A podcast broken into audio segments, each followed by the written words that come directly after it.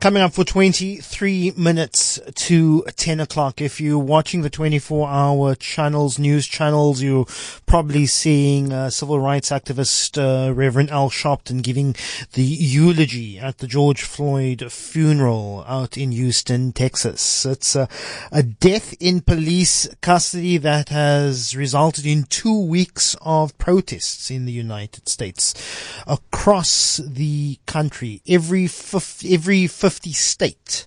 Um, there was a protest somewhere during the course of last week and has been isolated to the United States around the world.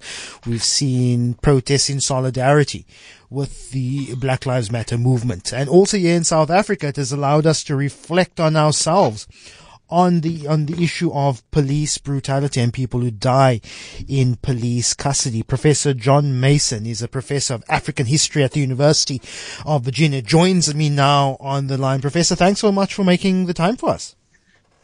Lester, you can call me John. Thanks. Um, it's great to hear your voice, and it's great to finally connect. We've had our troubles. it's been a while. It's been two weeks in the making, but the story was not going to go anywhere. Are, are you surprised?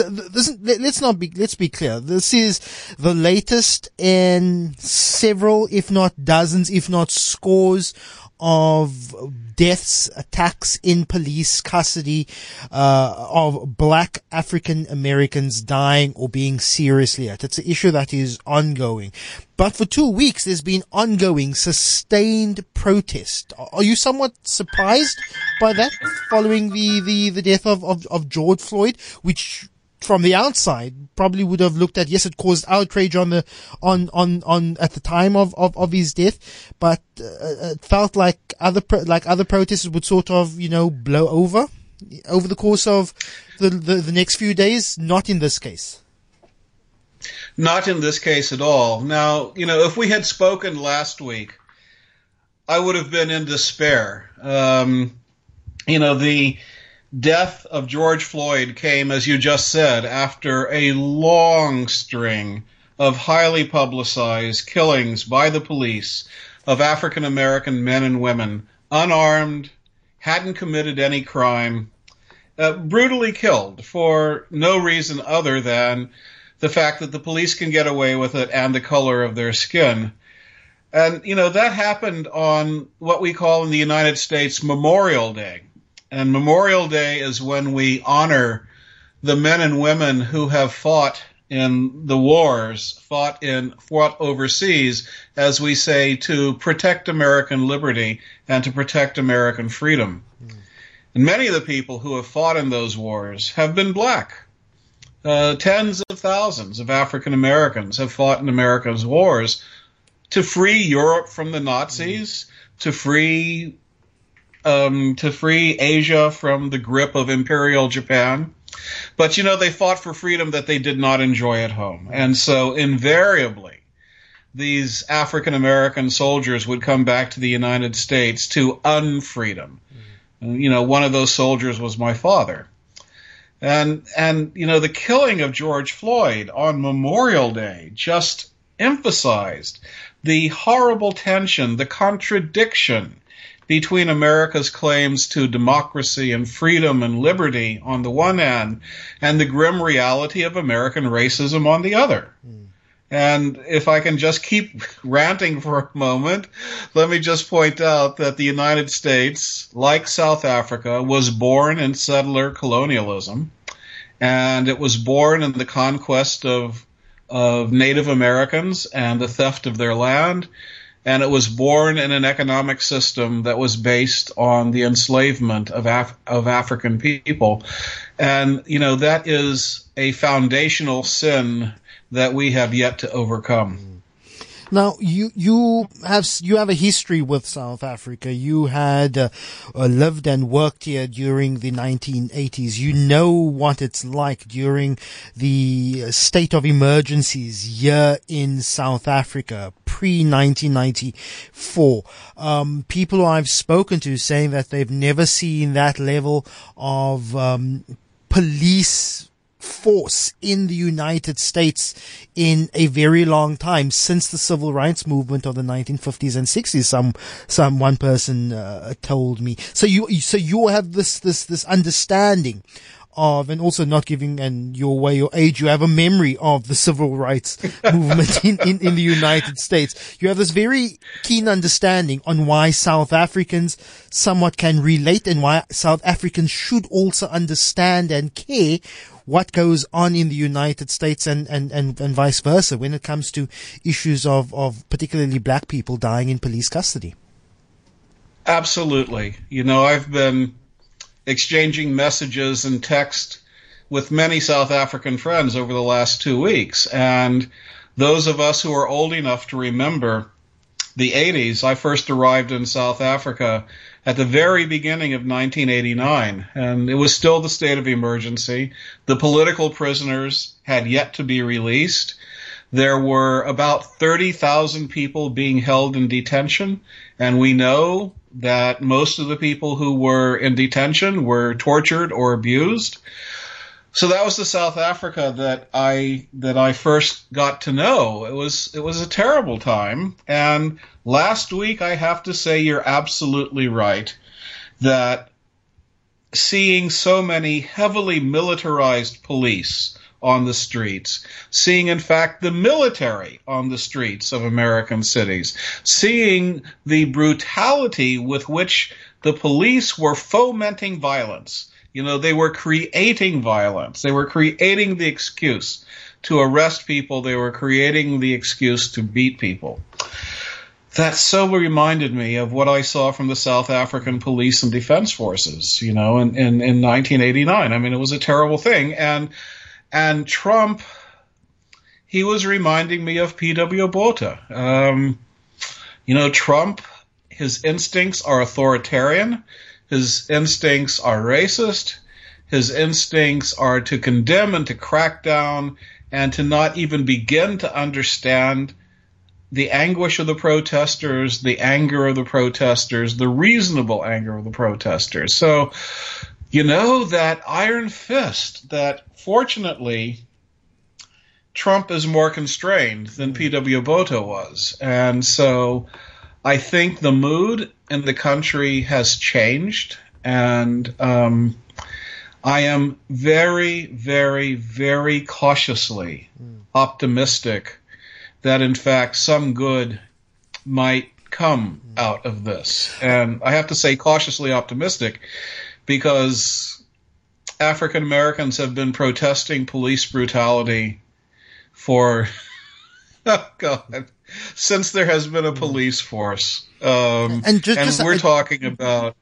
And just how I'm, I'm how I'm educating myself in just in terms of how a police force was born in the United States. It wasn't necessarily born to protect livelihoods or pr- to protect property from what I understand and what I read. The first sort of policing force was to to protect white farmers from recently freed slaves. There is a direct correlation in to in in how um, how black bodies were policed and continued to be policed in the United States. You know, with a line that is drawn all the way from from from from slavery to post slavery through Jim Crow, all the way to a modern era.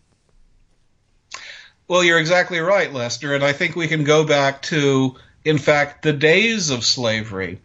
You know, the before the Civil War, when police forces they were called patrollers in those days, and in the American South, patrollers were there to protect property but it was human property they were there to protect the property of the slave owners and other human beings. And so slaves who were off the farm or off the plantation without permission, or slaves who had, might have run away, would run into these patrollers. And they were armed white men who had the power to do anything they wanted to with with the um, slaves that they might catch at night. And you know, for the American South, the origins are of policing are in exactly that. And then after the Civil War, when the slaves were emancipated, police were there to enforce white supremacy. You know, they answered to the wealthy. The wealthy were white. They answered to the property owners. They were there to ensure a cheap, disciplined, easily exploitable workforce. Whether that meant the nanny who changed the nappies on your on your child, or whether that meant the field hand out in the um, out in the field, you can't separate police the origins of policing in the United States from the need to control either enslaved black people or free black people. Can can we separate the on, the ongoing deaths in detention of black um, African Americans with economic emancipation, with sites of memory, with reminders of colonial and Confederate leaders in the South. Because early on in the show, we spoke about um, issues regarding sites of remembrance and around the world. Mm countries are having to reckon with the with the their past, whether it's in the UK or whether it's in King King Leopold in Belgium and the brutal control that he had over the Congo. And we received a message that said um, this person says, "I get frustrated when I hear people focusing on matters such as historical statues or street names, not because uh, I want that historical legacy left untouched. I get frustrated because people are focused on statues and not tackling the real problems. That's equality." Inequality, failed education, crime, unemployment. But can you extract, can you separate these issues? E- economic justice, historical justice, and also the justice of having memory and your your sites of memory, memory upheld and, and, and, and abusive sites being taken down. Can all these be separated in their own silos or should they be tackled all together at once? I'm sympathetic to people who say that um, we need to address poverty. We need to address unemployment. We need to address the despair in marginalized communities. We need to dis- to address inequality. You know that both South Africa and the United States are grotesquely unequal in terms of income and wealth. And so I'm sympathetic to people who say these are the real issues. Forget about the statues. But I also know that in South Africa, you understand that Rhodes must fall. That is, that people understood that symbols have power, you know, and they do at least they do many things. But let me just mention um, two things that these symbols do. The statue says, "This is who we are, and this is what we honor." And when you have a statue of somebody like Cecil Rhodes, or in Virginia, we have a statue of General Robert E. Lee, who led the Southern Army in defense of slavery to preserve slavery. When a city has a statue like that, you're saying that we honor this colonizer on the one hand or this general who fought a war to preserve slavery on the other. That these are honorable men. We look up to them. That we create these massive monuments to them. And when you stand underneath these monuments, you are dwarfed. You have to look up. You feel your smallness in comparison to this great man. The other thing that these statues do is that they lie. They lie about history. Mm. And so that when we look at a statue of Cecil Rhodes, we don't see the immense suffering and exploitation that he was responsible for, mm. and the, the, the tremendous wealth that he got from exploiting the labor of African miners, and we don't see the wars that he fomented and the bloodshed that was required to open up his diamond and gold mines when we look at a statue of a Confederate general like Robert E. Lee, and we see an admirable man on a horse on this giant monument that completely erases slavery, that completely erases, you know, the suffering of millions, and I say millions of men and women just in the United States. Let me give you one number. Hmm. In the United States, at the time of the Civil War, there were 4 million enslaved people. Now, that's as many people as live in the entire Cape Peninsula, right? Mm. It's an astonishing number of people. and they were beaten, they they were beaten, they were whipped. The women and girls were subject to sexual abuse. Children were ripped out of their mother's arms. Families were destroyed. It's unspeakable and almost unimaginable suffering that is completely erased by that kind of monument that are built to Confederate generals like Robert E. Lee. So, you know, they both, these statues send the wrong message about what we value as a people, mm. and they also lie about history. Yeah. And so I think that we we do want them to go. You know that it is important that future generations see these things only in storage. They're not in the most prominent place in our city. They're they're not in a place of honor. They're not something that constantly reinforces their message every time you happen to drive by or walk by. Um, I think symbols are, are, are, are powerfully, powerfully important, and I think that it's not an either or. You know, when we talk about removing a statue, we're not talking about something that in the grand scheme of things is very expensive. Mm. You know, that you can't build a hospital with the money that you spent to remove the Rhodes statue, right? You know, so um, I think you you address inequality and you do something about these horrible monuments at the same time.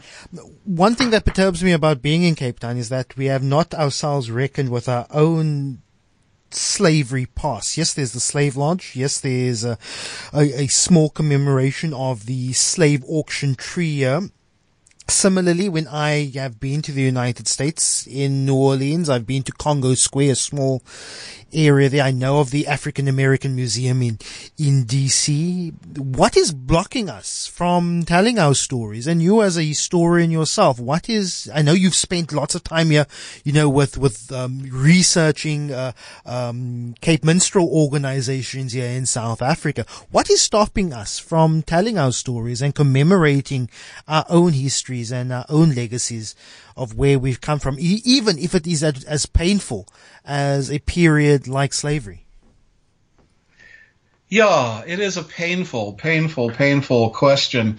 Um, let me, I'll, I'll, answer your question, but just a second, I want to make a small correction that I did not simply research the Cape Minstrels, but I was a member of these the minstrel trips. You were a I, I was a Pennsylvania. man. I was a Klops, and I, you know, I had the gear, I had the umbrella, I marched. I mean, you know, this is, uh, and for four years, you know, I was a member of minstrel troops. So yeah, it was, it was a look. I loved it. I loved it. I absolutely loved it. I loved the carnival. I loved the Klopse.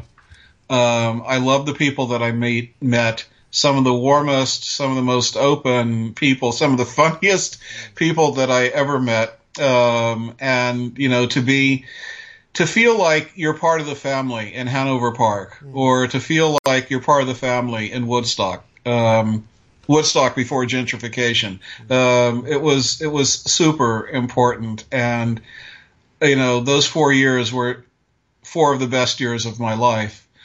Um, but to get back to your question, you know, one thing about African Americans is that we have a strong group identity, and we have had a very, very strong group identity for as long as we've been in the United States, right? That um, African Americans had a sense of themselves as a people that goes back 200, 300 years. And, you know, you can see mutual aid societies, for instance, growing up among the tiny handful of free African Americans, even during the days of slavery. And they would give them, they would name their mutual aid societies, you know, the African People's Benevolent Society or something like that. Um, you know, at the time of the American Revolution, there was the formation of the first black churches, and the largest of them called called themselves the African Methodist Episcopal Church. That sense of blackness, of Africanness. You know, the name changes over time. I mean, we were called we we were colored for a while, we were Negroes for a while, we're black, we're African American, but it's the same sense of self that's very powerful. Unfortunately, I would love to continue this conversation, but we have to end it. We are running out of time in the show. Professor John Mason, thanks so much for joining us, Professor of African History at Virginia University. Thanks so much for joining us.